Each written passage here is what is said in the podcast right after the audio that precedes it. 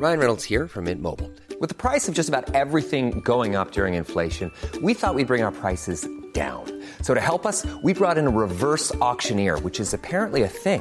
Mint Mobile unlimited premium wireless. Ready to get 30, 30, bit to get 30, bit to get 20, 20, 20, bit to get 20, 20, bit to get 15, 15, 15, 15 just 15 bucks a month. So, Give it a try at mintmobile.com slash switch.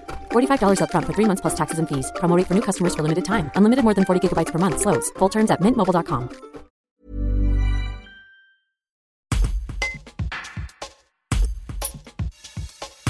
Comme plusieurs collectivités, la Tour du Pin a mis en place depuis ce lundi 7 novembre un plan de sobriété énergétique pour cet hiver suite aux demandes gouvernementales. Le but Réduire sa consommation d'énergie, mais aussi limiter sa facture. Un reportage de Lisa Rodriguez. Alors en fait, nous avons eu des demandes, des annonces gouvernementales que tout le pays a eues.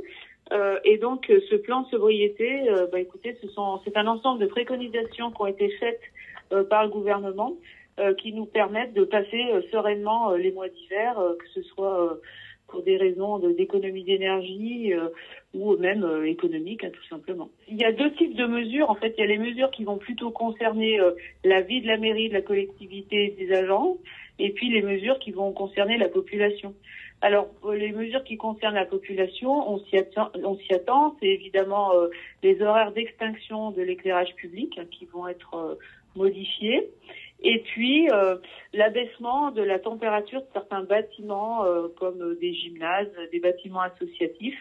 Et puis, euh, pour euh, cet abaissement de température, on aura aussi euh, en mairie des heures d'ouverture un peu différentes qui vont permettre de couper le chauffage pendant deux jours et demi, ce qui fait que la mairie euh, sera fermée au public le lundi après-midi et en revanche, les horaires seront étendus les autres jours. Voilà le type de mesures qu'on qu'on a pu prendre. Alors non, pas du tout. Déjà parce que, évidemment, suite à ces préconisations, euh, euh, nous avons fait des calculs sur les consommations euh, que ça engendrait. Et pour le 8 décembre, par exemple, eh ben, on a trouvé une solution très simple, c'est qu'on éteindra le stade le soir du 8 décembre, ce qui compensera largement euh, ce que ça aurait pu engendrer comme consommation supplémentaire, ce qui permettra à la population d'avoir euh, de belles festivités, parce que je pense qu'au niveau moral, euh, on en aura tous besoin.